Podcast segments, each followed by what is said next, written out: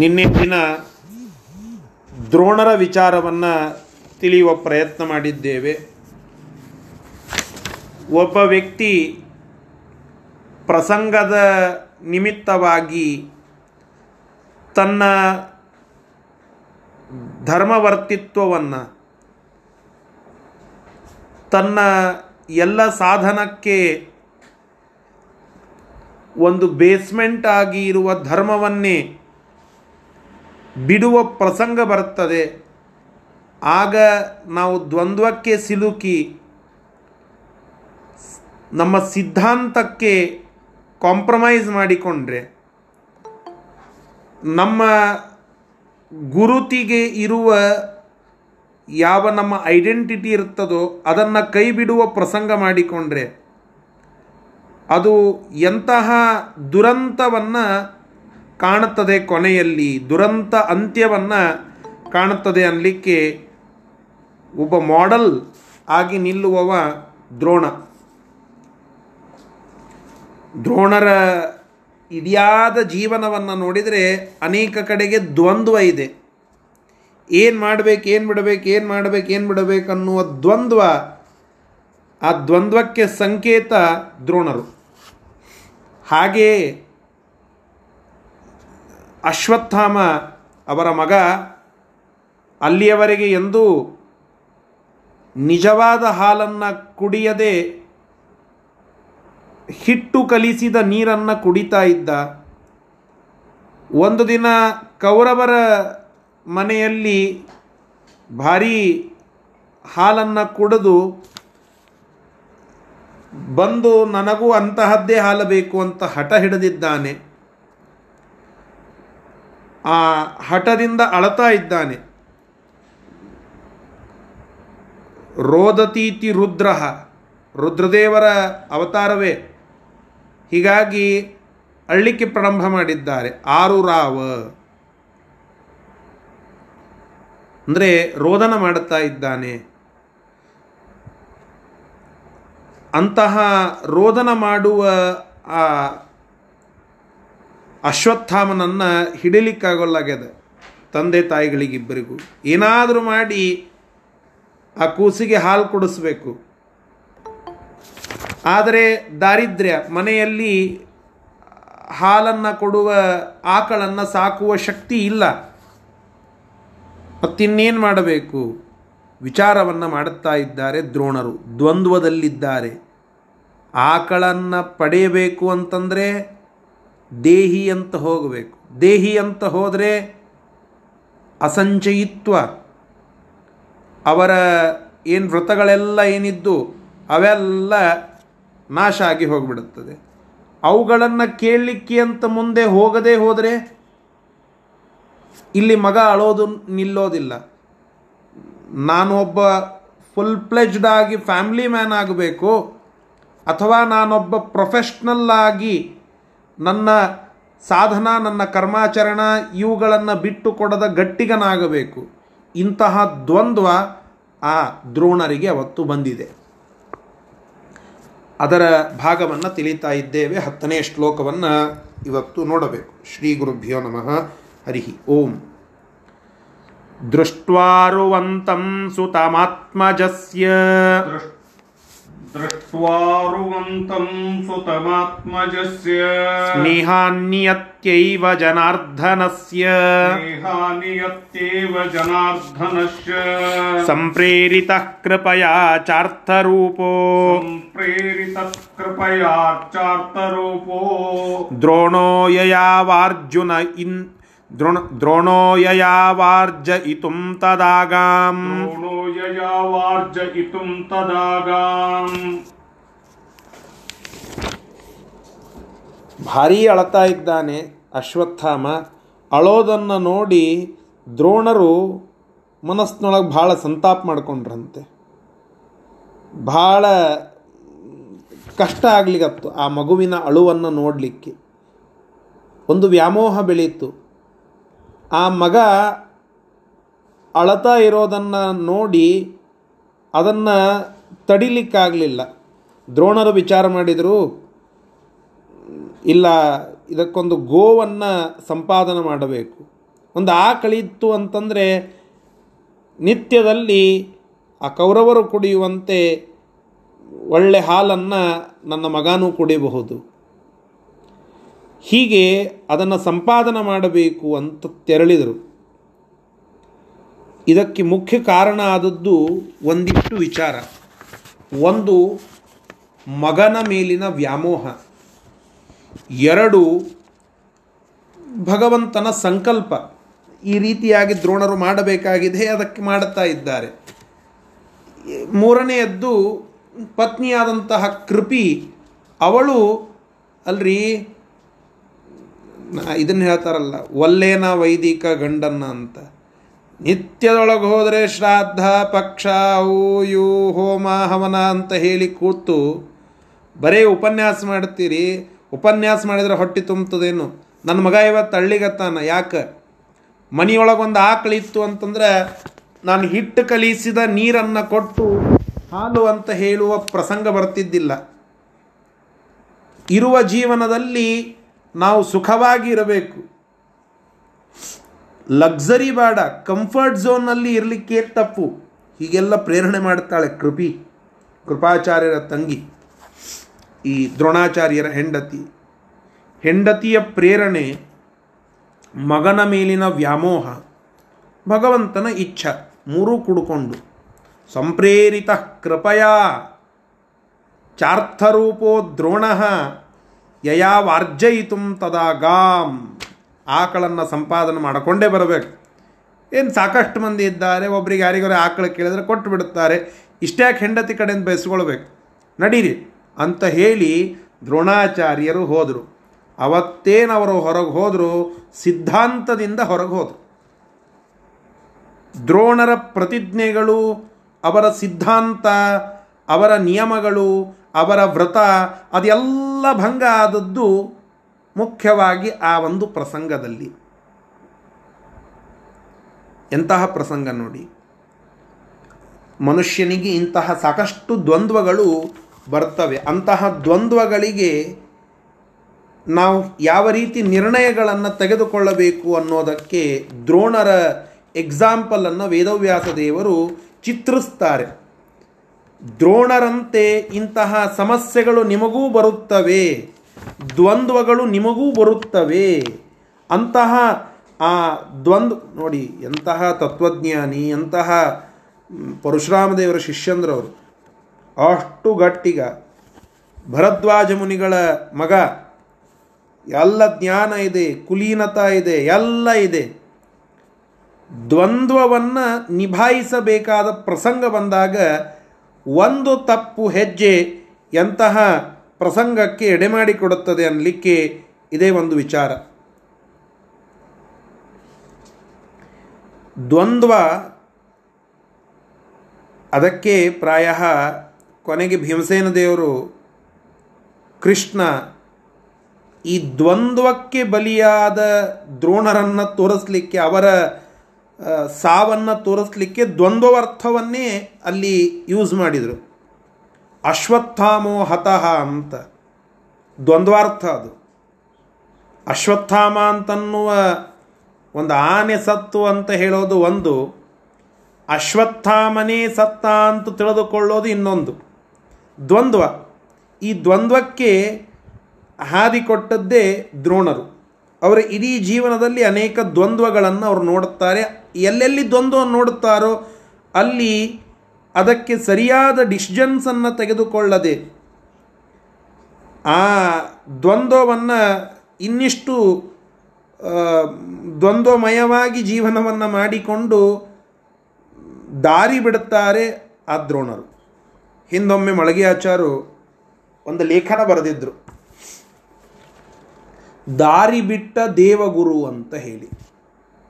ದ್ರೋಣರು ಯಾರು? ಬೃಹಸ್ಪತ್ಯಾಚಾರ್ಯರ ಅವತಾರ, ಅವರೇ ದೇವಗುರು.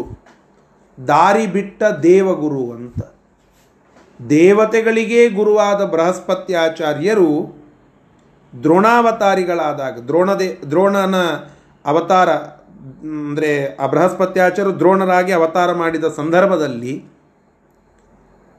ದಾರಿ ಬಿಟ್ಟರು. ಯಾವಾಗ? ದೃಷ್ಟ್ವಾ ರುವಂತಂ ಸುತಮಾತ್ಮಜಸ್ಯ ಸ್ನೇಹ ನಿಯತ್ಯೈವ ಜನಾರ್ಧನಸ್ಯ ಸಂಪ್ರೇರಿತಃ ಕೃಪಯ. ಹೆಂಡತಿಯ ಮಾತನ್ನು ಕೇಳುವ ಭರದಲ್ಲಿ, ಪುತ್ರನ ಮೇಲಿನ ವ್ಯಾಮೋಹ ಅದು ಉನ್ನತವಾದ ಸಂದರ್ಭದಲ್ಲಿ ತಮ್ಮ ಕರ್ಮಾ ಕರ್ಮಾಚರಣ, ತಮ್ಮ ಸಿದ್ಧಾಂತ, ತಮ್ಮ ಮಹಾಬ್ರಾಹ್ಮಣತ್ವ ಅದನ್ನೇ ಬಿಡುವ ಪ್ರಸಂಗ ಬರ್ತದೆ ಅವರಿಗೆ. ಒಂದಿಲ್ಲಿ ಚಿಂತನೆ ಮಾಡಬೇಕಾದದ್ದು, ಬ್ರಾಹ್ಮಣರು ಯಾವತ್ತಿಗೂ ಕೂಡ ಏಕಾಂತ ಜೀವಿಗಳು. ಬಹಳಷ್ಟು ಮಂದಿ ಹೇಳುತ್ತಾರೆ ಬ್ರಾಹ್ಮಣರ ಸಂಘಟನೆ ಆಗಬೇಕು ಅಂತ. ಪ್ರಾಯ ಒಂದು ಹಂತದಲ್ಲಿ ನಾವು ನೋಡಿದರೆ ಸಂಘಟನಾತ್ಮಕವಾಗಿ ಎಲ್ಲೆಲ್ಲಿ ಬ್ರಾಹ್ಮಣರು ಹೋಗ್ತಾರೆ ಅಲ್ಲಿ ಎಲ್ಲ ಕಡೆಗೆ ಫೇಲ್ ಆಗ್ತಾರೆ. ಯಾಕೆ ಅಂದರೆ ಅದು ಅವರ ಸ್ವಭಾವ ಅಲ್ಲ. ಬ್ರಾಹ್ಮಣ ಏಕಾಂತ ಜೀವಿ ಆಗಬೇಕು, ಸಾಧನ ಜೀವಿ ಆಗಬೇಕು. ಅವನು ಪರರ ಹಿತಕ್ಕೆ, ಲೋಕದ ಕಲ್ಯಾಣಕ್ಕೆ ಜಪವನ್ನು ತಪಸ್ಸನ್ನು ಮಾಡುತ್ತಾ ಇರಬೇಕು. ಇವತ್ತಿನ ಯುಗದಲ್ಲಿ ಅದು ಸಾಧ್ಯ ಇಲ್ಲ, ನಾನು ಒಪ್ತೇನೆ. ಆದರೆ ಬ್ರಾಹ್ಮಣರೆಲ್ಲರೂ ಸಂಘಟಿತರಾಗಬೇಕು, ಎಲ್ಲರೂ ಒಂದು ಕಡೆಗೆ ಕೂಡಬೇಕು, ಒಂದು ಸಂಘಟನೆಯನ್ನು ಮಾಡಬೇಕು ಉಳಿದ ಪಂಗಡಗಳಂತೆ ಅನ್ನೋದು ಆ ಕನ್ಸೆಪ್ಟೇ ತಪ್ಪು. ದ್ರೋಣರು ಕೌರವರ ಒಟ್ಟಿಗೆ ಕೈ ಜೋಡಿಸಿ ಸಂಘಟನೆ ಮಾಡಲಿಕ್ಕೆ ಅಂತ ಹೋಗ್ತಾರೆ. ಕಾಡಿನಲ್ಲಿದ್ದು ಏಕಾಂತ ಸಾಧನ ಮಾಡಿಕೊಳ್ಳುತ್ತಾ ಇದ್ದ ದ್ರೋಣರು ಯಾವತ್ತು ಸಮಾಜ ಜೀವಿಗಳು ಅಂತ ಅನ್ನಿಸಿಕೊಳ್ಳೋದಕ್ಕೆ ಹೊರಗಡೆ ಬೀಳುತ್ತಾರೋ ಆಗಲೇ ಅವರ ಒಂದು ಸಾಧನ ಕಡಿಮೆ ಆಗ್ತಾ ಹೋದದ್ದು. ಅವರು ಯಾವ ವ್ಯಕ್ತಿ ಗಾಯತ್ರಿಯನ್ನು ನಿತ್ಯದಲ್ಲಿ ಉಪಾಸನ ಮಾಡುತ್ತಾ ಏಕಾಂತ ಜೀವನವನ್ನು ಮಾಡಿಕೊಂಡು ಸಾಧನ ಮಾಡಿಕೊಂಡು ಮೋಕ್ಷಕ್ಕೆ ಹೋಗುವ ಉದ್ದೇಶವನ್ನು ಇಟ್ಟುಕೊಳ್ಳುತ್ತಾನೋ ಆ ವ್ಯಕ್ತಿ ಅದನ್ನೆಲ್ಲ ಬಿಟ್ಟು ಸಮಾಜ ಜೀವಿಯಾಗಲಿಕ್ಕೆ ಅಂತ ಹೋದ. ಅಲ್ಲಿಂದ ಒಂದು ಹಿನ್ನಡೆ ಆಗ್ತಾ ಬಂತು. ಯಾವ ಸಂದರ್ಭಗಳಲ್ಲಿ ಬ್ರಾಹ್ಮಣ ಮಾರ್ಗದರ್ಶನ ಮಾಡೋದನ್ನು ಬಿಟ್ಟು ತನ್ನ ಏಕಾಂತ ಜೀವನವನ್ನು ಬಿಟ್ಟು ಆಡಳಿತಕ್ಕೆ ಬರ್ತಾನೋ ಆ ಎಲ್ಲ ಸಂದರ್ಭಗಳಲ್ಲಿ ಒಂದು ಹಂತದಲ್ಲಿ ಏಕಾಂತವನ್ನು ಬಿಟ್ಟು ಸಾಧನವನ್ನು ಬಿಟ್ಟು ಹೊರಗಡೆ ಬಂದಾಗ ಯಶಸ್ಸು ಕಂಡದ್ದು ಬಹಳ ಕಡಿಮೆ ಹಂತದಲ್ಲಿ. ನಾನು ಪ್ರಸ್ತುತ ವಿಚಾರಗಳಲ್ಲಿ ಮಾತನಾಡುತ್ತಾ ಇಲ್ಲ, ಇದರ ಹಿನ್ನೆಲೆಯನ್ನು ನೋಡುತ್ತಾ ಇದ್ದೇನೆ. ಇವತ್ತು ಕಾಲ ಮಿಂಚಿ ಹೋಗಿದೆ, ನಾವೆಲ್ಲ ಸಮಾಜ ಜೀವಿಗಳಾದರೆ ಮಾತ್ರ ಬದುಕ್ತೇವೆ, ಅದೆಲ್ಲ ಸರಿ.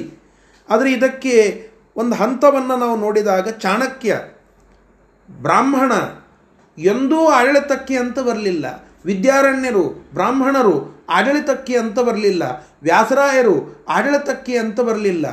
ಎಂದೂ ಆಯಾ ವಿದ್ಯಾ ವ್ಯಾಸರಾಯರ ಕುರಿತಾಗಿ ಅವರು ರಾಜರಾದರಲ್ಲ ಅಂತ ಹೇಳಿದರೆ ಯಾವುದೋ ಒಂದು ಪ್ರಸಂಗ, ಆ ಪ್ರಸಂಗಕ್ಕೆ ಅವರ ಒಂದು ಜೀವಮಾನದಲ್ಲಿ ಅಂತಹ ಒಂದು ವಿಚಾರ ಇತ್ತು, ಅವರಿಗೆ ಅವರ ಕುಂಡಲಿಯಲ್ಲಿ ಅದು ಆ ಯೋಗ ಇತ್ತು, ಹೀಗಾಗಿ ಅದನ್ನು ಅನುಭವಿಸಬೇಕಾಗಿತ್ತು. ಕೆಲ ಕಾಲ ಇದ್ದು ಅಷ್ಟೇ ಅದೇ ರೀತಿಯಾಗಿ ಹೊರಗಡೆ ಬಂದು ಬಿಟ್ಟರು, ಹಚ್ಚಿಕೊಂಡು ಅದಕ್ಕೆ ಕೂಡಲಿಲ್ಲ.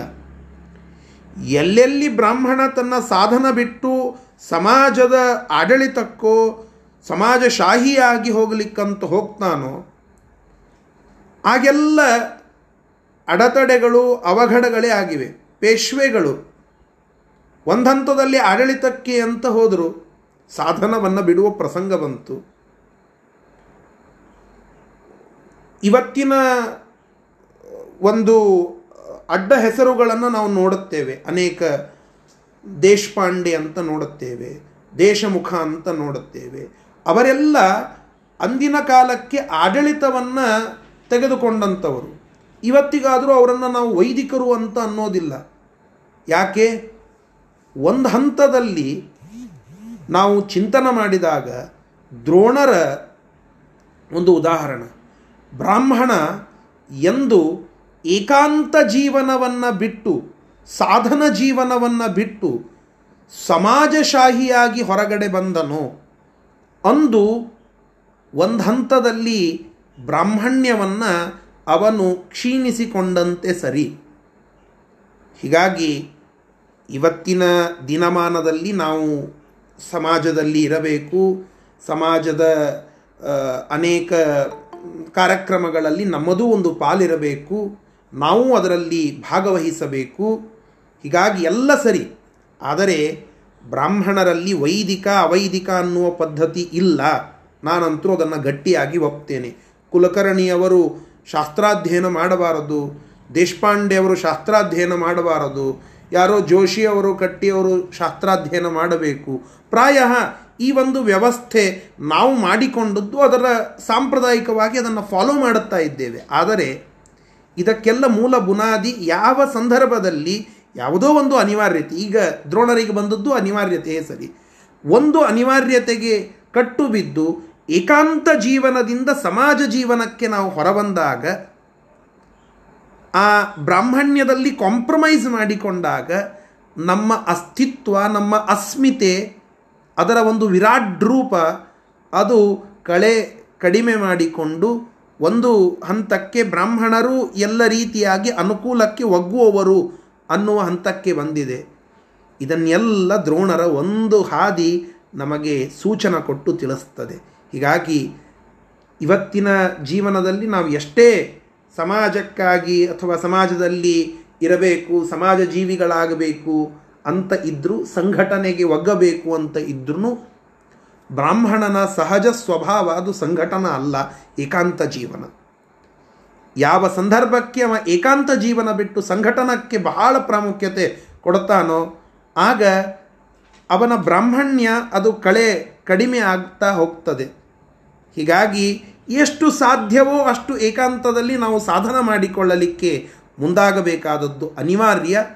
ಅದನ್ನು ನಮ್ಮ ಸ್ವಭಾವ ಅದು, ಅದನ್ನು ಮತ್ತೆ ಪುನರುಜ್ಜೀವನಗೊಳಿಸೋದು ನಮ್ಮೆಲ್ಲರ ಕರ್ತವ್ಯ. ವೈದಿಕ ವೈದಿಕ ಅನ್ನುವ ಯಾವ ಪ್ರಭೇದಗಳನ್ನು ಇಟ್ಟುಕೊಳ್ಳದೆ ಎಲ್ಲರೂ ಶಾಸ್ತ್ರಾಧ್ಯಯನ ಮಾಡಿ, ಎಲ್ಲರೂ ಏಕಾಂತ ಜೀವನದಲ್ಲಿ ಸಾಧನ ಮಾಡಿಕೊಳ್ಳಿ, ಎಲ್ಲರೂ ವೃತ ಆಚರಣೆಗಳನ್ನು ಮಾಡಿ. ಇದು ದ್ರೋಣರ ಕೆಲವು ತಪ್ಪಿನಿಂದ ನಾವು ಕಲಿಬೇಕಾದ ವಿಚಾರ. ಹೀಗೆ ಆ ದ್ರೋಣಾಚಾರ್ಯರು ಒಂದು ಹಂತದಲ್ಲಿ ಆಕಳನ್ನು ಸಂಪಾದನೆ ಮಾಡಬೇಕು ಅಂತ ಹೊರಗಡೆ ಬಿದ್ದರು. ಎಂದಿಗೂ ಊರಿಗೆ ಹೋಗದೆ ಯಾರಿಗೂ ದೇಹಿ ಅನ್ನದೇ ಇರುವ ಒಬ್ಬ ಬ್ರಾಹ್ಮಣ ಅವತ್ತು ಮಗನ ಮೇಲಿನ ವ್ಯಾಮೋಹಕ್ಕೆ, ಪತ್ನಿಯ ಪ್ರೇರಣೆಗೆ ಒಳಗಾಗಿ ಭಗವತ್ ಸಂಕಲ್ಪದಂತೆ ಹೊರಬಿದ್ದಿದ್ದಾರೆ. ಸಂಚಯ ಮಾಡಬೇಕು, ಅರ್ಥ ಸಂಚಯ ಆಗಬೇಕು, ಸಂಪತ್ತನ್ನು ಸಂಪಾದನೆ ಮಾಡಬೇಕು ಎಂಬುವ ಉದ್ದೇಶವನ್ನು ಇಟ್ಟುಕೊಂಡು ಹೊರಗಡೆ ಬಿದ್ದಿದ್ದಾರೆ. ಆ ದ್ರೋಣಾಚಾರ್ಯರ ಈ ಒಂದು ನಿರ್ಧಾರ ಮುಂದೆ ಆಗುವ ಕುರುಕ್ಷೇತ್ರದಲ್ಲಿ ತನ್ನದೇ ಆದಂತಹ ಪಾಲನ್ನು ಮಾತ್ರ ಸ್ವೀಕಾರ ಮಾಡುತ್ತು. ದ್ರೋಣರು ಕುರುಕ್ಷೇತ್ರ ಯುದ್ಧದಲ್ಲಿ ಒಬ್ಬ ಕ್ಷತ್ರಿಯನಿಂದ ಸಾವನ್ನು ಪಡೆಯಬೇಕಾದ ಪ್ರಸಂಗ, ಅರ್ಥಾತ್ ಒಬ್ಬ ಕ್ಷತ್ರಿಯನ ಎದುರಿಸಿ ಕ್ಷತ್ರಿಯನನ್ನು ಎದುರಿಸಬೇಕಾದಂತಹ ಪ್ರಸಂಗ, ಇವೆಲ್ಲ ಬಂದದ್ದು ಮುಖ್ಯವಾಗಿ ಅವರು ಬ್ರಾಹ್ಮಣ್ಯವನ್ನು ಬಿಟ್ಟದ್ದಕ್ಕಾಗಿ. ಯಾಕಂದರೆ ಬ್ರಾಹ್ಮಣ್ಯ ಒಮ್ಮೆ ಬಿಟ್ಟ್ರಿ ಅಂತಂದರೆ ಎಲ್ಲದಕ್ಕೂ ಸಜ್ಜಾಗಬೇಕಾಗ್ತದೆ. ಕ್ಷತ್ರಿಯ ಬಂದರೂ ಸರಿ, ಶೂದ್ರ ಬಂದರೂ ಸರಿ, ವೈಶ್ಯ ಬಂದರೂ ಸರಿ, ಎಲ್ಲದಕ್ಕೂ ನಾವು ಈಲ್ಡ್ ಆಗಬೇಕಾಗ್ತದೆ. ಆದ್ದರಿಂದ ಬ್ರಾಹ್ಮಣ್ಯವನ್ನು ಬಿಡೋದು, ನಮ್ಮ ಅಸ್ತಿತ್ವವನ್ನು, ನಮ್ಮ ಅಸ್ಮಿತೆಯನ್ನು ಬಿಡೋದು ಅದು ಸೂಕ್ತವಲ್ಲ ಎಂಬ ಸಿದ್ಧಾಂತ ಇಲ್ಲಿ ದ್ರೋಣರ ಜೀವನ ನಮಗೆ ಕಲಿಸಿಕೊಡ್ತಾ ಇದೆ. ಇಷ್ಟು ಈ ಒಂದು ಶ್ಲೋಕದ ಚರ್ಚಾ ವಿಷಯ. ಇದರ ಶಬ್ದಶಃ ಅರ್ಥವನ್ನು ಈಗ ನೋಡೋಣ. ದೃಷ್ಟ್ವಾ, ಆ ಮಗುವನ್ನು ನೋಡಿ, ಅರುವಂತಂ, ಅಳತಾ ಇದ್ದಂತಹ, ಆರುವಂತಂ ಅಂದರೆ ಆರುರಾವ ಅಂತ ಹಿಂದೆ ಶಬ್ದ ಹೇಳಿದ್ರಲ್ಲ, ಆರುವಂತಂ ಬಹಳ ಅಳತಾ ಇದ್ದಂತಹ, ಸುತಂ ಆತ್ಮಜಸ್ಯ, ತಮ್ಮ ಮಗನನ್ನು ದೃಷ್ಟ್ವ ನೋಡಿ, ಅವನ ಸ್ನೇಹಾತ್, ಅವನ ಮೇಲಿನ ಪ್ರೀತಿ ಸ್ನೇಹ ವ್ಯಾಮೋಹದಿಂದ, ಜನಾರ್ದನಸ್ಯ ನಿಯತ್ಯೈವ, ಭಗವಂತನ ಶ್ರೀಹರಿಯ ಸಂಕಲ್ಪದಂತೆ, ಕೃಪಯಾ ಸಂಪ್ರೇರಿತ, ಕೃಪಿಯಿಂದ ಸಂಪ್ರೇರಿತರಾಗಿ, ಅಂದರೆ ಅವಳು ಮಾತನಾಡಿದ ಮಾತುಗಳಿಗೆ ಪ್ರೇರಿತರಾಗಿ, ಆ ಪ್ರೇರಣೆಯಿಂದ ಆರ್ತರೂಪ ದುಃಖಿತರಾದ. ಇದನ್ನೆಲ್ಲ ಆ ಮಗು ಅಳತಾ ಇರೋದನ್ನು ನೋಡಿ ಕರಳಕ್ಕೆ ಯೋಚಿಸಿದವ್ರದ್ದು ಸಂಕಟ ಆಗಲಿಕ್ಕೆ ಚಾಲೋ ಆಯಿತು. ನನ್ನ ಮಗ ಒಬ್ಬ ಬ್ರಾಹ್ಮಣ ಈ ರೀತಿಯಾಗಿ ಅಳತಾ ಮಲಗಿಕೊಳ್ಳೋದು ಅಂತಂದರೆ ಇನ್ನೇನು ಅಂತ ಹೇಳಿ ಆರ್ತರಾಗಿ ಅದನ್ನೆಲ್ಲ ಅರಗಿಸಿಕೊಳ್ತಾ ಆ ದುಃಖಕ್ಕೆ ಒಂದು ಸೊಲ್ಯೂಷನ್ ಪರಿಹಾರವನ್ನು ನೋಡುತ್ತಾ ದ್ರೋಣ ದ್ರೋಣರು ಗಾಂ ಆಕಳನ್ನು ಆರ್ಜಯಿತುಂ ಸಂಪಾದನ ಮಾಡಲಿಕ್ಕಾಗಿ ಯಯೌ ಹೊರಗಡೆ ಬಿದ್ದರು, ಮನೆಯಿಂದ ಹೊರಗಡೆ ಬಂದರು. ಆ ಹಾಲಿಗೆ ಬೇಕಾಗುವ ಹಾ ಆಕಳನ್ನು ತೆಗೆದುಕೊಂಡು ಬರಲಿಕ್ಕಂತ ಹೇಳಿ ಮನೆಯಿಂದ ಹೊರಗಡೆ ಬಂದರು. ಇದು ಭಗವತ್ ಸಂಕಲ್ಪ. ಅಲ್ಲಿ ಆ ಮಗುವಿನ ರೋಧನಕ್ಕೆ ಮಿಡಿದ ದ್ರೋಣರ ಒಂದು ಕಾರ್ಯ ಹೀಗಾಗಿ ಆಗಿದೆ. ಸರಿ, ಇದರ ಮುಂದಿನ ಶ್ಲೋಕ.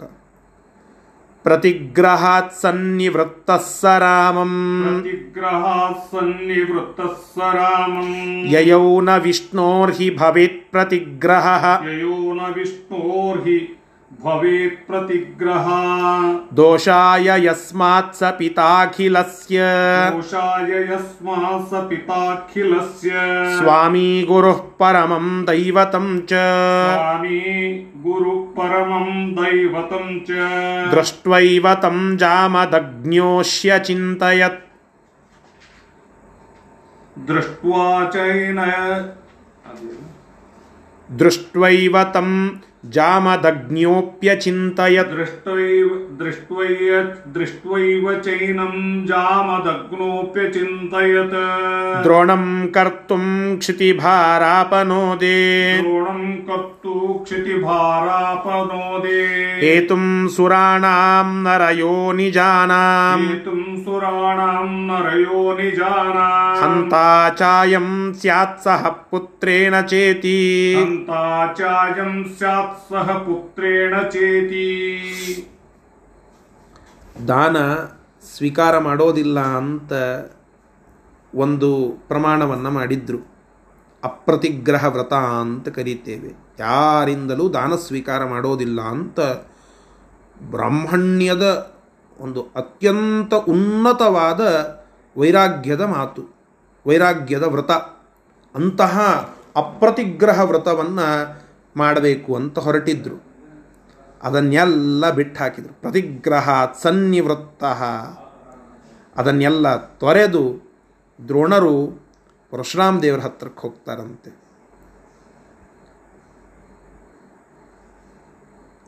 ಪರಶುರಾಮ ದೇವರ ಹತ್ತಿರಕ್ಕೆ ಹೋಗುವಾಗ ಅವ್ರದ್ದೊಂದು ಚಿಂತನೆ ಇರ್ತದೆ.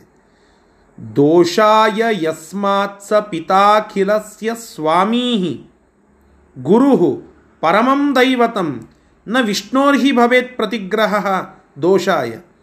ಅಂದರೆ ವಿಷ್ಣು ಪರಮಾತ್ಮ ಎಲ್ಲರಿಗೂ ಸ್ವಾಮಿ, ಅವನೇ ತಂದೆ, ಅವನೇ ಗುರು, ಅವನೇ ಪರಮ, ಎಲ್ಲರಿಗಿಂತ ಪರಾದೇವತ ಅವನೇ. ಸಕಲರಿಗೂ ಎಲ್ಲ ಜೀವಿಗಳಿಗೂ ತಂದೆ ಅವ. ನನ್ನ ತಂದೆಯಿಂದ ನಾನೇನೋ ಒಂದು ಇಸ್ಕೊಂಡೆ ಅಂತಂದರೆ ಅದು ಪ್ರತಿಗ್ರಹ ಅಂತ ಆಗೋದಿಲ್ಲ. ನೋಡಿ, ಅನುಕೂಲ ಸಿಂಧು, ಅನುಕೂಲ ಸಿಂಧು ಇದು ನಮ್ಮಲ್ಲಿ ಇವತ್ತು ಹಾಸು ಹೊಕ್ಕಾಗಿ ಹೋಗಿದೆ. ಸ್ವಾಮಿಗಳು ಊರಿಗೆ ಬಂದಾಗ ನಾವೊಂದು ಸ್ವಲ್ಪ ಸಂಕೋಚ ಮಾಡಿದರೆ ನಡೀತದೆ. ಹೀಗೆಲ್ಲ ಕೆಲವು ಅನುಕೂಲ ಸಿಂಧುಗಳು, ಕೆಲವು ಸರಿಯಾದದ್ದು, ಕೆಲವು ಎಕ್ಸೆಪ್ಷನ್ಸ್ಗಳಿವೆ. ಕೆಲವಕ್ಕೆ ಆಪವಾದಿಕವಾಗಿ ಅದನ್ನು ಮಾಡಲಿಕ್ಕೆ ಬರ್ತದೆ ಅಂತ ಶಾಸ್ತ್ರವೇ ತಿಳಿಸಿದ್ದಿದೆ. ಭಾಳ ಹಿರಿಯರು ಯಾರೋ ಬಂದಾಗ ನಮ್ಮ ಅತಿ ಮಡಿವಂತಿಕೆಯನ್ನು ನಾವಲ್ಲಿ ತೋರಿಸಬಾರ್ದು. ಪ್ರಾಕ್ಟಿಕಲ್ಲಾಗಿಯೂ ಹೌದು, ಶಾಸ್ತ್ರಬದ್ಧವಾಗಿಯೂ ಇದೆ.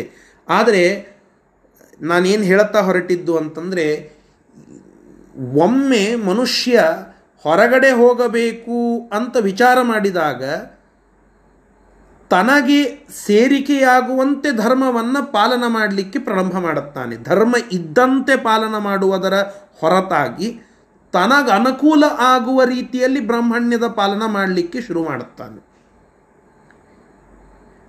ಶಾಸ್ತ್ರದಲ್ಲಿ ಇರುವ ಕೆಲವು ಎಕ್ಸೆಪ್ಷನ್ಸ್ಗಳು ಎಕ್ಸೆಪ್ಟೆಡ್, ಅವುಗಳನ್ನು ನೀವು ಒಪ್ಪಿಕೊಳ್ಳಿ, ಅವುಗಳಂತೆ ಮಾಡೋಣ. ಒಂದು ಕಾಲಶ್ರಾದ್ದ ಇರುತ್ತದೆ. ಅವತ್ತಿನ ದಿನ ಏನೋ ಒಬ್ಬ ವ್ಯಕ್ತಿ ಯಾರೋ ಅನಿವಾರ್ಯವಾಗಿ ಅವನಿಗೆ ಮೈಲಿಗೆ ಬಂತು, ಇತ್ಯಾದಿಗಳು ಬಂತು, ಅವತ್ತು ಅವನಿಗೆ ಶ್ರಾದ್ದ ಮಾಡಲಿಕ್ಕೆ ತೊಂದರೆ ಆಯಿತು. ಅದಕ್ಕಾಗಿ ಒಂದು ಪರ್ಯಾಯ ಮಾರ್ಗವನ್ನು ಶಾಸ್ತ್ರ ನಮಗೆ ತಿಳಿಸಿಕೊಡುತ್ತದೆ. ಆ ದಿನ ನಾವು ಆ ಶ್ರಾದ್ದವನ್ನು ಪ್ರಾಯಶ್ಚಿತ್ತದಿಂದ ಮಾಡಬೇಕು ಅಂತ ಒಂದು ನಿಯಮ. ಹೀಗೆ ಕೆಲವೊಂದಕ್ಕೆ ಶಾಸ್ತ್ರವೇ ವಿಧಿಸಿದ ಎಕ್ಸೆಪ್ಷನ್ಸ್ಗಳಿವೆ, ಅಪವಾದಗಳಿವೆ. ಏನೋ ಒಂದು ಸಮಸ್ಯೆ ಬಂದಾಗ ಅವುಗಳನ್ನು ಪಾಲನೆ ಮಾಡಲಿಕ್ಕೆ ಅಂತ. ಆದರೆ ನನಗೆ ಅನುಕೂಲ ಆಗಲಿಕ್ಕಾಗಿ, ನನ್ನ ಅನುಕೂಲಕ್ಕಾಗಿ ನಾನು ಶಾಸ್ತ್ರದಲ್ಲಿ ಹೇಳದೇ ಇರುವ ಕೆಲವು ಎಕ್ಸೆಪ್ಷನ್ಸ್ಗಳನ್ನು ಒಪ್ಪುವ ಪ್ರಸಂಗ ಬರ್ತದೆ ಯಾವಾಗ ನಮ್ಮ ಕಠೋರತೆಯನ್ನು ನಾವು ಬಿಡುತ್ತೇವೆ. ಬ್ರಾಹ್ಮಣ ಹೆಸರಾದದ್ದೇ ಕಠೋರತೆಗೆ. ಏ ಅವ ಖಟ್ಟ ಏಕಾದಶಿ ಮಾಡ್ತಾನ್ರಿ, ಎಂದಿಗೂ ಏಕಾದಶಿ ಬಿಡುವುದಿಲ್ಲವ, ಅಷ್ಟು ಖಟ್ಟಾಗಿ ಏಕಾದಶಿಯನ್ನು ಮಾಡುತ್ತಾನೆ. ಅಂದರೆ ಕಠೋರತೆಗೆ ಹೆಸರುವಾಸಿಯಾದ ವ್ಯಕ್ತಿಯೇ ನಿಷ್ಠಕ್ರ ಉಪಾಸ್ರಿ, ಹನಿ ನೀರು ಹಾಕೋದಿಲ್ಲ ಬಾಯಲ್ಲಿ. ಕಠೋರತೆಗೆ ಹೆಸರಾದ ವ್ಯಕ್ತಿ ಬ್ರಾಹ್ಮಣ. ಎಂದು ಬ್ರಾಹ್ಮಣ ಸಮಾಜಮುಖಿಯಾಗಿ ಹೋಗಲಿಕ್ಕಾಗಿ ತನ್ನ ಏಕಾಂತ ಜೀವನವನ್ನು ಬಿಟ್ಟು ಹೊರಗಡೆ ಬರ್ತಾನೋ ಅವತ್ತು ಅವ ತನ್ನ ಕಠೋರತೆಯನ್ನು ಕಳೆದುಕೊಳ್ಳಬೇಕಾದ ಪ್ರಸಂಗ ಬರ್ತದೆ.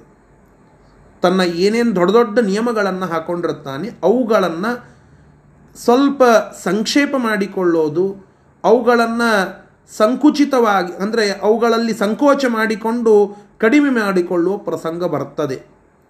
ಇಲ್ಲಿ ಮಾಡಿದ್ದು ದೇವರ ಎದುರಿಗೆ ಹೋಗಿ ಕೇಳೋದು ದೋಷ ಅಲ್ಲ ಅಂತ ಇಟ್ಟುಕೊಂಡದ್ದು ಅದು ಎಕ್ಸೆಪ್ಟೆಡ್ಡೇ. ಆದರೆ ನಾನು ಹೇಳ್ತಾ ಇರೋದು ದ್ರೋಣರ ಜೀವನ ನಮ್ಮ ಬ್ರಾಹ್ಮಣ್ಯಕ್ಕೆ ಹೇಗೆ ಹೊಂದಾಣಿಕೆ ಆಗ್ತದೆ ಅಥವಾ ಬ್ರಾಹ್ಮಣ್ಯದ ಅವನತಿಗೆ, ಅವರ ಜೀವನ ಮತ್ತು ಬ್ರಾಹ್ಮಣ್ಯದ ಅವನತಿ ಇದನ್ನು ನಾವು ನೋಡಿದರೆ ಒಂದು ಹಂತದಲ್ಲಿ ಎರಡೂ ಸ್ವಲ್ಪ ಹೊಂದಾಣಿಕೆಯಾಗುವ ಹೋಲಿಕೆಯಾಗುವ ರೀತಿಯಲ್ಲಿ ಇದೆ ಅನ್ನೋದಕ್ಕೆ ಇದೊಂದು ವಿಚಾರ. ಈ ರೀತಿಯಾಗಿ ಎಂದೂ ಮತ್ತೊಬ್ಬರ ಎದುರಿಗೆ ದೇಹಿ ಅಂತ ಕೇಳದ ಆ ವ್ಯಕ್ತಿ, ದಾನವನ್ನು ಅಪೇಕ್ಷಿಸಿದ ಅಪೇಕ್ಷೆ ಮಾಡದ ಆ ಒಬ್ಬ ವ್ಯಕ್ತಿ ಅವತ್ತು ಒಂದು ಅನುಕೂಲ ವ್ಯವಸ್ಥೆಯನ್ನು ಮಾಡಿಕೊಂಡ. ಇಲ್ಲ, ನಾನು ಯಾರಿಗೆ ಕೇಳಿದರೆ ತಪ್ಪು, ನಾನು ಯಾರೋ ಒಬ್ಬ ರಾಜನಿಗೋ ಮಂತ್ರಿಗೋ ರೊಕ್ಕಸ್ಥನಿಗೋ ಕೇಳಿದರೆ ತಪ್ಪು. ಇವತ್ತೆಲ್ಲರಿಗೆ ಕೇಳುತ್ತಾರೆ ಬಿಡಿ, ಹಣ ಅದು ಅನಿವಾರ್ಯ. ಎಲ್ಲ ಹೊರಗಿನವರಿಗೂ ಕೇಳುತ್ತಾರೆ, ಬೇರೆ ಜಾತಿಯವರಿಗೂ ಕೇಳುತ್ತಾರೆ, ಎಲ್ಲರಿಗೂ ಕೇಳುತ್ತಾರೆ. ಒಟ್ಟಿಗೆ ಪರ್ಪಸ್ ಸರ್ವ್ ಆಗಬೇಕು ಅಂತ ಹೇಳಿ ನಿಯಮ ಇಟ್ಟುಕೊಳ್ಳುತ್ತಾರೆ. ಆದರೆ ದ್ರೋಣರ ವಿಚಾರ ಮಾಡಿದರು, ನಾನು ಯಾರಿಗೆ ಕೇಳಿದರೆ ತಪ್ಪು, ಒಬ್ಬ ಇನ್ನೊಬ್ಬ ರೊಕ್ಕಸ್ಥ ಯಾರೋ ಒಬ್ಬ ವ್ಯಕ್ತಿಗೆ ಕೇಳಿದರೆ ತಪ್ಪು. ಇಲ್ಲ, ನಾನು ಕೇಳ್ತಾ ಇರೋದು ನನ್ನ ತಂದೆಗೆ, ಜಗದೀಶ್ವರ, ಜಗತ್ಸ್ವಾಮಿ, ಜಗದ್ಗುರು, ಗುರುಗಳಿಗೆ ಸ್ವಾಮಿಗಳಿಗೆ ಅವರಿಗೆ ನಾನು ಏನೋ ಒಂದು ಹಣವನ್ನು ಇತ್ಯಾದಿಯನ್ನು ಕೇಳಿದರೆ ಅಥವಾ ನನ್ನ ತೊಂದರೆಗೆ ಪರಿಹಾರ ರೂಪವಾಗಿ ಏನೋ ಕೇಳಿದರೆ ಅದು ದೋಷ ಅಲ್ಲ. ಪರಶುರಾಮ ದೇವರು ನನ್ನ ಗುರುಗಳು, ನನ್ನ ತಂದೆ, ಭಗವಂತ. ಆದ್ದರಿಂದ ಇಡೀ ಜಗತ್ತಿಗೆ ತಂದೆ, ಸ್ವಾಮಿ, ಪರದೇವತೆ.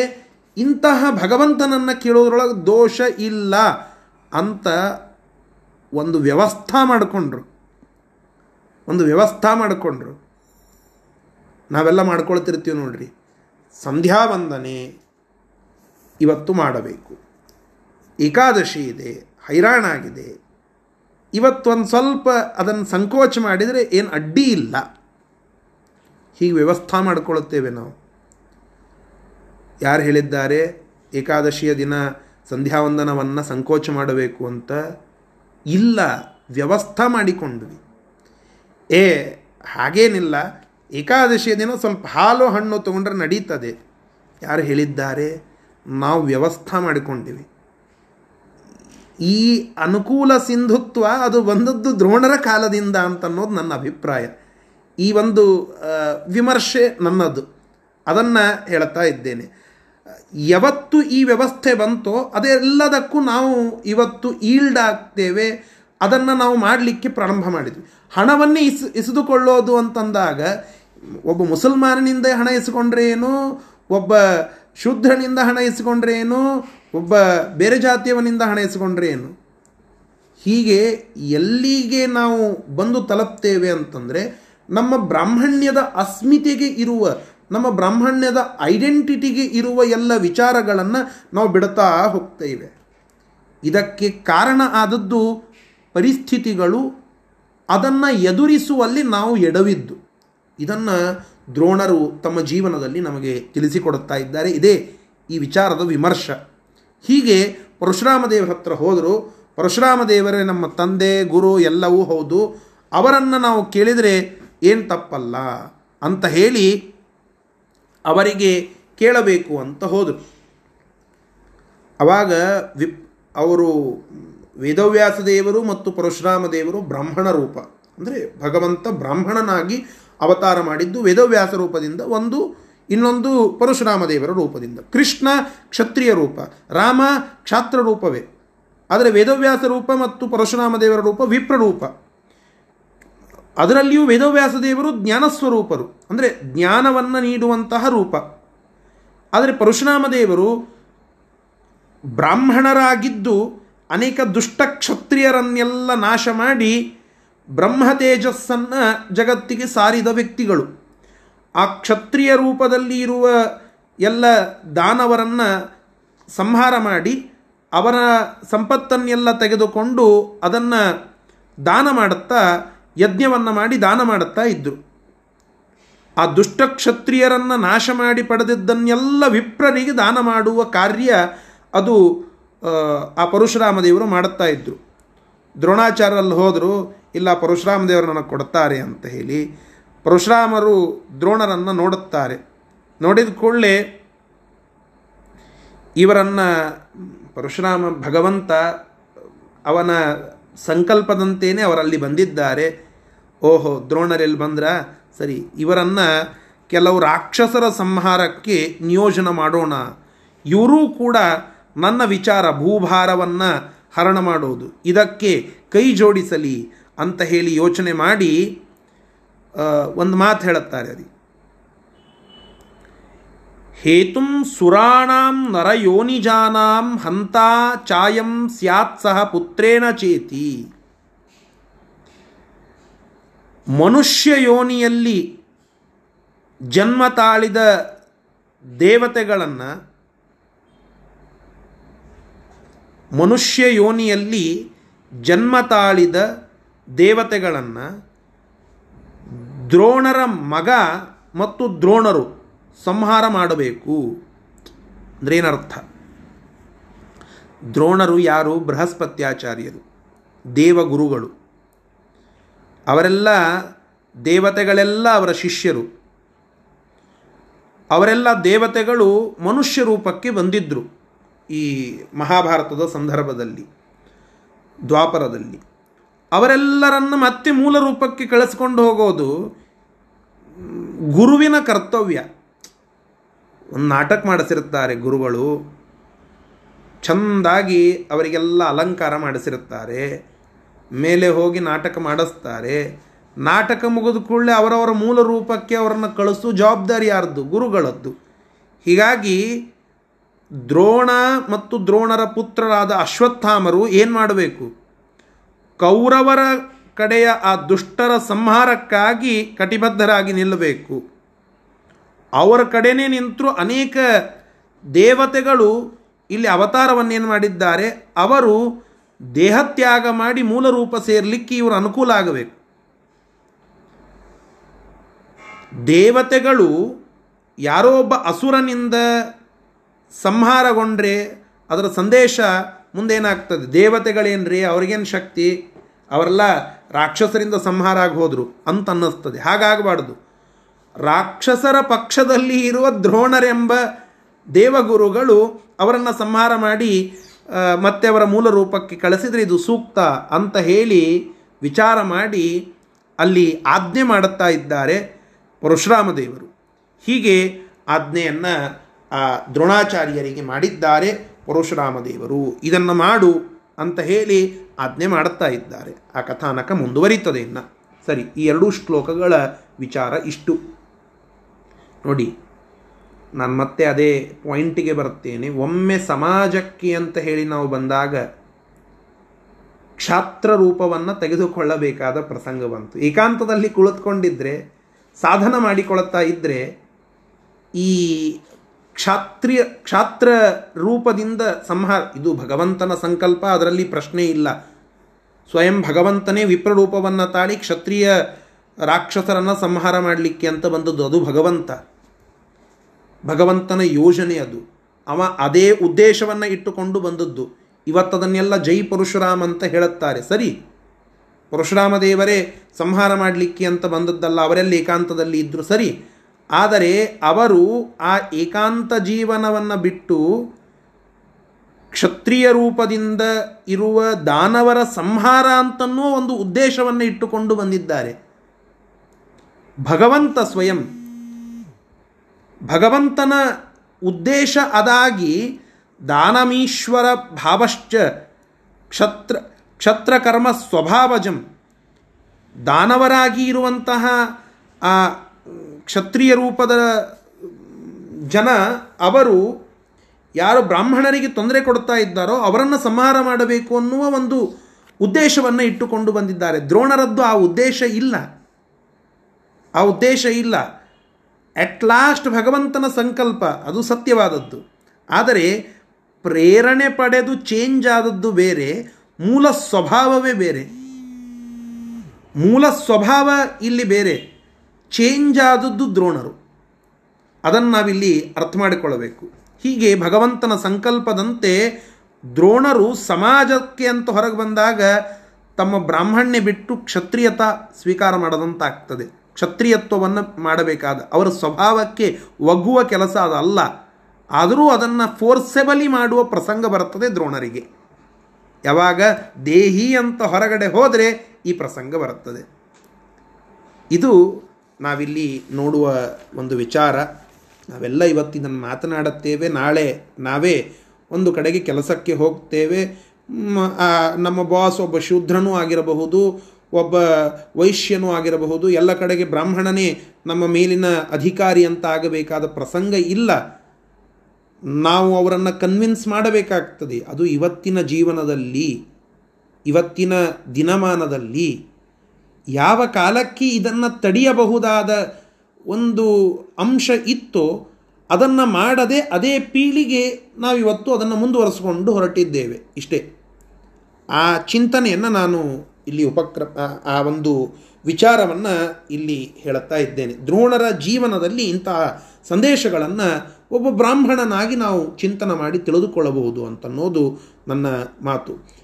ಸತ್ಯಧ್ಯಾನ ತೀರ್ಥ ಶ್ರೀಪಾದಂಗಳವರು ಮಾಹುಲಿ ಆಚಾರ್ಯರನ್ನು ಪರೀಕ್ಷೆ ಮಾಡಬೇಕು ಅಂತ ಹೇಳಿ ಅನೇಕ ಬಾರಿ ಹೇಳುತ್ತಾರಂತೆ. ಅಲ್ಲ, ನೀನು ಎಮ್ ಎ ಇಂಗ್ಲೀಷ್, ಆಗಿನ ಕಾಲಕ್ಕೆ ಎಮ್ ಎ ಮಾಡಿದ್ದಾನೆ ಅಂತಂದರೆ ಆ ವ್ಯಕ್ತಿ ಅವನಂತಹ ಬುದ್ಧಿಮಂತ ಯಾರೂ ಇಲ್ಲೇ ಇಲ್ಲ. ಅದರಲ್ಲಿಯೂ ಇಂಗ್ಲೀಷ್ ಮಾಡಿದ್ದಾನೆ ಅಂತಂದರೆ ಅವನಷ್ಟು ಮಹಾವಿದ್ವಾಂಸ ಮತ್ತೊಬ್ಬನಿಲ್ಲ. ಅಷ್ಟು ಸ್ಕೇರ್ಸಿಟಿ ಇತ್ತು. ಇಂಗ್ಲೀಷ್ ಮಾತನಾಡುವ ವ್ಯಕ್ತಿಯೊಬ್ಬ ಇದ್ದಾನ, ಭಾರಿ ಆಯ್ತಲ್ಲ ಅಂತ ಹೇಳುತ್ತಿದ್ದರು. ಎಲ್ಲ ಬಂದವರು ಕೇಳಿದ್ರಂತೆ, ಯಾಕೋ ಮಠಕ್ಕೆ ಬಂದೀಯಾ, ಇಂಗ್ಲೀಷ್ ಕಲಿತು ಬಂದೀಯಾ, ಪ್ರಾಯ ನೌಕರಿ ಹತ್ತಿರಲಿಕ್ಕಿಲ್ಲ, ಹೀಗೆಲ್ಲ ಮಾತನಾಡ್ತಿದ್ರಂತೆ. ಸತ್ಯಧ್ಯಾನರವರನ್ನು ಪರೀಕ್ಷೆ ಮಾಡಿದ್ರಂತೆ, ಈ ವ್ಯಕ್ತಿಗೆ ಒಳಗಡೆ ಹೇಗಿದೆ, ಅಂತರ್ಯ ಹೇಗಿದೆ ಅಂತ. ಇಲ್ಲ, ನನ್ನಲ್ಲಿ ಕೆಲವು ಪರಿಚಿತ ವ್ಯಕ್ತಿಗಳಿದ್ದಾರೆ, ನೀನು ಹೋಗು, ನಿನ್ನ ಒಳ್ಳೆ ಪ್ರೊಫೆಸರ್ ಮಾಡುತ್ತಾರೆ, ನೀನು ಕೈತುಂಬ ಹಣ ಪಡಿಬಹುದು, ಒಳ್ಳೆ ಉತ್ತಮ ಕನ್ಯೆಯನ್ನು ನೀನು ವರಿಸಬಹುದು, ಹೀಗೆಲ್ಲ ಹೇಳಿದರು. ಹತ್ತಾರು ಬಾರಿ ಹೇಳಿದರೂ ಸ್ವಾಮಿಗಳ ಮಾತನ್ನೇ ಒಂದು ಹಂತದಲ್ಲಿ ಮೀರುತ್ತಾರೆ. ಸತ್ಯಧ್ಯಾನ ತೀರ್ಥರಿಗೆ ಸಾಷ್ಟಾಂಗ ನಮಸ್ಕಾರ ಮಾಡಿ ಹೇಳುತ್ತಾರೆ, ಸ್ವಾಮಿ, ನನ್ನ ಉದ್ದೇಶ ನಾನು ಎಮ್ ಎ ಮಾಡಿದ್ದು ಜ್ಞಾನಾರ್ಜನೆಗಾಗಿ, ಹೀಗಾಗಿ ನಾನು ಅದನ್ನು ಒಪ್ಪುವುದಿಲ್ಲ. ಅದನ್ನು ಉಪಜೀವನ ಮಾಡುವ ಒಂದು ಪ್ರಸಂಗ ನನಗೆ ಬರುವುದು ಬೇಡ. ನಿಮ್ಮ ಆಜ್ಞೆಯಂತೆ ಅಷ್ಟಕ್ಕೂ ಮಾಡಲೇಬೇಕು ಅಂತಂದರೆ ನೀವು ಹೇಳಿ ಅದನ್ನು ಮಾಡುತ್ತೇನೆ. ಸತ್ಯಧ್ಯಾನರವಾಗ ಹೇಳಿದ್ರಂತೆ, ಬೇಡ, ನಾನೇ ನಿಮ್ಮನ್ನು ಪರೀಕ್ಷೆ ಮಾಡಲಿಕ್ಕೆ ಹೇಳಿದೆ ಅಂತ ಹೇಳಿ. ಅಂದರೆ ಇಂತಹ ಒಂದು ಪರಿಸ್ಥಿತಿ ಒಂದು ನೂರು ವರ್ಷದ ಹಿಂದೆ ನಾವು ವಿಚಾರ ಮಾಡಿದರೆ ಆಗಬಹುದಿತ್ತೇನು. ಆದರೆ ಒಂದು ಒಂದು ಯುಗದ ಹಿಂದಿನಿಂದ ನಾವು ನೋಡಿದರೆ ಇದೇ ಒಂದು ಪರಿಸ್ಥಿತಿ ಇವತ್ತಿಗೂ ಕೂಡ ಅದು ಕಂಟಿನ್ಯೂ ಆಗ್ತಾ ಬಂದಿದೆ. ಯಾವತ್ತು ಯಾವ ವ್ಯಕ್ತಿ ಬ್ರಾಹ್ಮಣರ ಪ್ರತಿನಿಧಿಯಂತೆ ಇದ್ದ ದ್ರೋಣರು ಮನೆ ಬಿಟ್ಟು ಹೊರಗಡೆ ಬಂದರು ಪರಿಸ್ಥಿತಿಗೆ, ಅದು ಶ್ರೀಹರಿಯ ಸಂಕಲ್ಪವೂ ಸರಿ. ಅವತ್ತವರು ಬಂದದ್ದಕ್ಕೆ ನೋಡಿ, ಒಂದು ಎಂದೂ ಅನುಕೂಲವನ್ನು ನೋಡದೆ ಧರ್ಮವನ್ನು ಪಾಲನೆ ಮಾಡುತ್ತಾ ಇದ್ದವರು ದೇಹಿ ಅಂತ ಹೇಳಿ ಹೋಗುವಾಗ, ಏ ಇಲ್ಲ ನಮ್ಮ ಗುರುಗಳ ಕಡೆ ಕೇಳಿದ್ರೆ ಅದೇನು ತಪ್ಪಲ್ಲೇನು ಅಂತ ಹೇಳಿ ವ್ಯವಸ್ಥೆ ಮಾಡಿಕೊಂಡ್ರು. ಗುರುಗಳ ಮಾತಿನಂತೆ ಗುರುಗಳ ಮಾತಿನಂತೆ ಏ ನಾನು ಕೊಡ್ತೇನಾ ನಿನಗೆ, ಇದೆಲ್ಲ ಮಾಡಬೇಕು ನೀನು, ಭೂಭಾರ ಪರಿಹಾರ ಕಾರ್ಯವನ್ನು ಮಾಡಬೇಕು ಅಂತ ಹೇಳಿ ಗುರುಗಳ ಆಜ್ಞೆಯನ್ನು ಮಾಡುವ ಪ್ರಸಂಗದಲ್ಲಿ ಅದನ್ನು ಪೂರ್ಣ ಮಾಡಲಿಕ್ಕೆ ಅಂತ ಹೇಳಿ ಕ್ಷಾತ್ರ ಕಾರ್ಯವನ್ನು ಮಾಡುವ ಪ್ರಸಂಗ ಬಂತು. ಅದು ಅವರ ಅವತಾರ ಕಾರ್ಯ, ಅದರಲ್ಲಿ ಪ್ರಶ್ನೆ ಇಲ್ಲ. ಅದನ್ನು ಅವರು ಮಾಡಬೇಕು ಅನ್ನೋದು ಭಗವಂತನೇ ಹೇಳಿದ್ದು. ಸಂದರ್ಭವನ್ನು, ಆ ಎಲ್ಲ ಹಿನ್ನೆಲೆಗಳನ್ನು ಒಂದು ಕಡೆಗೆ ತೆಗೆದಿಟ್ಟು ನಮ್ಮ ಬ್ರಾಹ್ಮಣ್ಯದ ವಿಚಾರಕವಾಗಿ ಚಿಂತನೆ ಮಾಡಿದರೆ, ಯಾವತ್ತು ನನ್ನ ಸಿದ್ಧಾಂತ ಅಥವಾ ನಾನು ನನ್ನ ವಿಮರ್ಶೆಯ ಮಾತು ಒಂದೇ, ಯಾವ ದಿನ ಬ್ರಾಹ್ಮಣ ಏಕಾಂತ ಜೀವನವನ್ನು ಹಿಂದಿಟ್ಟು ಹೊರಗಡೆ ಬಂದು ಸಮಾಜಮುಖಿಯಾಗಿ ತನ್ನ ಜೀವನವನ್ನು ಮಾಡಲಿಕ್ಕೆ ಅಂತ ಬಂದನೋ ಅವತ್ತಿನಿಂದ ಇಂತಹ ಅನೇಕ ಕಾರ್ಯಗಳಲ್ಲಿ ಅವನು ತೊಡಗಬೇಕಾದ ಪ್ರಸಂಗ ಬರುತ್ತದೆ. ನೌಕರಿ ಮಾಡುವಾಗ ಏ ಇಲ್ಲ ಎಲ್ಲರ ಜೊತೆಗೆ ನೀನು ಇರಬೇಕಪ್ಪ, ಇವತ್ತು ಚಹಾ ಕುಡಿ, ಹೊರಗಡೆ ನಮ್ಮ ಜೊತೆಗೆ ಬಾ ಅಂತ ಹೇಳಿದರೆ ಅವ ಅನಿವಾರ್ಯ ಹೋಗಲೇಬೇಕಾಗ್ತದೆ. ಯಾಕೆ, ಅವನನ್ನು ಕರೆದ ವ್ಯಕ್ತಿ ಅವನ ಬಾಸ್, ಅವ ಅವನಿಗೆ ಹಣ ಕೊಡುವವನು. ಅವ ಮತ್ತೆ ಹೇಳದೆ ಹೋದರೆ, ಅವ ಹೇಳಿದ್ದನ್ನು ಕೇಳದೆ ಹೋದರೆ ಇವ ಮತ್ತೆ ಹಣವನ್ನು ಪಡೀಲಿಕ್ಕೆ ಸಾಧ್ಯ ಇಲ್ಲ. ಹೀಗೆ ಒಂದೊಂದು ಒಂದೊಂದು ಒಂದೊಂದು ವಿಚಾರಗಳಲ್ಲಿ ಕಾಂಪ್ರಮೈಸ್ ಮಾಡುತ್ತಾ ಬಂದು ಬ್ರಾಹ್ಮಣ್ಯದ ಮುಖ್ಯ ಐಡೆಂಟಿಟಿ ಅದು ಹೋಗಿದೆ, ಅದು ಹೋಗಿದೆ. ಎಲ್ಲೆಲ್ಲಿ ಎಲ್ಲೆಲ್ಲಿ ಕಾಂಪ್ರಮೈಸ್ ಮಾಡಿಕೊಳ್ಳಬಾರದಿತ್ತೋ ಅದೆಲ್ಲ ಪ್ರಸಂಗಗಳಲ್ಲಿ ನಮ್ಮ ಹಿರಿಯರಿಂದ ಇವತ್ತಿನವರೆಗೂ ಕೂಡ ಅಂತಹ ಕಾಂಪ್ರಮೈಸ್ಗಳಿಗೆ ನಾವು ಒಗ್ಗಿಕೊಂಡು ನಮ್ಮ ಅಸ್ಮಿತೆಯನ್ನು ನಾವು ಕಳೆದುಕೊಳ್ಳುವ ಪ್ರಸಂಗ ಬಂದಿದೆಯೇನೋ ಎಂಬುದು ನನ್ನ ಒಂದು ವಿಮರ್ಶೆ. ಇದು ಸರಿ ಅನ್ನಿಸಬಹುದು, ಸರಿ ಅನ್ನಿಸ್ಲಿಕ್ಕೂ ಇಲ್ಲ. ನನ್ನ ವಿಚಾರವನ್ನು ನಾನಿಲ್ಲಿ ಉಪಸ್ಥಾಪನೆ ಮಾಡಿದ್ದೇನೆ, ಮತ್ತೇನಿನ್ನೂ ಇಲ್ಲ. ಇದರ ವಿಚಾರವನ್ನು ಮತ್ತೆ ಇನ್ನು ಮುಂದೆ ವರಿಸೋಣ. ಈ ಎರಡೂ ಶ್ಲೋಕಗಳ ಶಬ್ದಶಃ ಅರ್ಥವನ್ನು ನೋಡಿ ಇವತ್ತಿನ ಪಾಠವನ್ನು ಮುಕ್ತಾಯಗೊಳಿಸೋಣ. ಪ್ರತಿಗ್ರಹಾತ್ ಸನ್ನಿವೃತ್ತಃ ಸಹ. ಆ ದ್ರೋಣರು ಪ್ರತಿಗ್ರಹ ಅಂದರೆ ದಾನ ಸ್ವೀಕರಿಸುವುದನ್ನು ಸನ್ನಿವೃತ್ತ ಪೂರ್ಣವಾಗಿ ತೊರೆದಿದ್ದಂತಹ ಆ ದ್ರೋಣಾಚಾರ್ಯರು ರಾಮಂ ಯಯೌ ತಮ್ಮ ಗುರುಗಳಾದ ಪರಶುರಾಮರ ಬಳಿಗೆ ತೆರಳುತ್ತಾರೆ. ನ ವಿಷ್ಣೋರ್ಹಿ ಭವೇತ್ ಪ್ರತಿಗ್ರಹ. ವಿಷ್ಣು ಪರಮಾತ್ಮ ಅವನಿಂದ ದಾನ ಪಡೆಯೋದು ನ ದೋಷಾಯ, ಅದು ದೋಷವಾಗುವುದಿಲ್ಲ, ಅದು ತಪ್ಪಲ್ಲ ಅಲ್ಲವೇ ಅಂತ ಅವರೇ ಪ್ರಶ್ನೆ ಮಾಡಿಕೊಳ್ತಾರೆ. ಯಾಕೆ, ಯಸ್ಮಾತ್ ಸಹ ಅಖಿಲಸ್ಯ ಪಿತಾ. ವಿಷ್ಣು ಪರಮಾತ್ಮನ ಅವತಾರ ಪರಶುರಾಮರು, ಆ ಪರಶುರಾಮರು ಇಡೀ ಜಗತ್ತಿಗೆ ತಂದೆ, ಎಲ್ಲರಿಗೂ ಅಖಿಲಸ್ಯ ಪಿತಾ, ಎಲ್ಲರಿಗೂ ತಂದೆ, ಸ್ವಾಮಿ, ಗುರುಹು, ಗುರುಗಳು, ಪರಮಂ ದೈವತಂ, ಪರದೇವತೆ. ಇಂತಹ ಅವರಿಂದ ದಾನ ಸ್ವೀಕಾರ ಮಾಡೋದು ನ ದೋಷಾಯ, ಅದು ದೋಷ ಅಂತ ಅಲ್ಲ. ಅವರೇ ವ್ಯವಸ್ಥೆ ಮಾಡಿಕೊಂಡ್ರು. ಜಾಮದಜ್ಞ, ಆ ಪರಶುರಾಮ ದೇವರು ತಮ್ ದೃಷ್ಟ, ಆ ದ್ರೋಣರನ್ನು ನೋಡುತ್ತಲೇ ಅಚಿಂತಯತ್ ವಿಚಾರ ಮಾಡಿದ್ರಂತೆ. ಏನು, ಕ್ಷಿತಿಭಾರ ಅಪನೋದೆ ದ್ರೋಣಂ ಕರ್ತುಂ ಅಚಿನ್ ದ್ರೋಣಂ ಹೇತುಂ ಕರ್ತುಂ ಅಚಿಂತಯತ್. ಭೂಭಾರವನ್ನು ಪರಿಹಾರ ಮಾಡುವುದಕ್ಕಾಗಿ ದ್ರೋಣರನ್ನು ನಿಮಿತ್ತ ಮಾಡಬೇಕು ಅಂತ ಯೋಚನೆ ಮಾಡಿದರು, ವಿಚಾರ ಮಾಡಿದರು. ಸುರಾಣಾಂ, ದೇವತೆಗಳನ್ನು, ಯಾರು ನರಯೋನಿಜಾನಾಂ, ಮನುಷ್ಯಯೋನಿಯಲ್ಲಿ ಹುಟ್ಟಿ ಬಂದಂತಹ ದೇವತೆಗಳನ್ನು ರಾಕ್ಷಸರು ಕೊಲ್ಲುವುದಕ್ಕಿಂತ ಅಯಂ ಹಂತ, ಅವರನ್ನು ಈ ವ್ಯಕ್ತಿ ಸಂಹಾರ ಮಾಡಲಿ. ಜೊತೆಗೆ ಸಹ ಪುತ್ರೇಣ ಚ ಇತಿ ಸ್ಯಾತ್, ತನ್ನ ಮಗನೊಂದಿಗೆ ಅವರನ್ನು ಸಂಹಾರ ಮಾಡಿದರೆ ಅವತಾರ ಕಾರ್ಯ ಪೂರೈಸಿದ ಮೇಲೆ ಅವರು ದೇಹತ್ಯಾಗ ಮಾಡಿ ಮೂಲ ರೂಪಕ್ಕೆ ಹೋಗಲಿಕ್ಕೆ ದ್ರೋಣರು ನಿಮಿತ್ತರಾಗಲಿ ಎಂಬುವುದನ್ನು ಪರಶುರಾಮ ದೇವರು ವಿಚಾರ ಮಾಡಿದರು. ಅದನ್ನು ಮುಂದೆ ಹೇಳುತ್ತಾರೆ. ಅದಕ್ಕೆ ಇವರ ಉತ್ತರ ಏನಾಗ್ತದೆ ಇತ್ಯಾದಿಗಳೆಲ್ಲ ಮುಂದಿನ ಶ್ಲೋಕದಲ್ಲಿ ಬರ್ತದೆ. ಅದನ್ನು ನಾಳೆ ದಿನ ಮತ್ತೆ ಮುಂದುವರಿಸೋಣ. ಶ್ರೀಕೃಷ್ಣಾರ್ಪಣಮಸ್ತು. ಹರಯೇ ನಮಃ.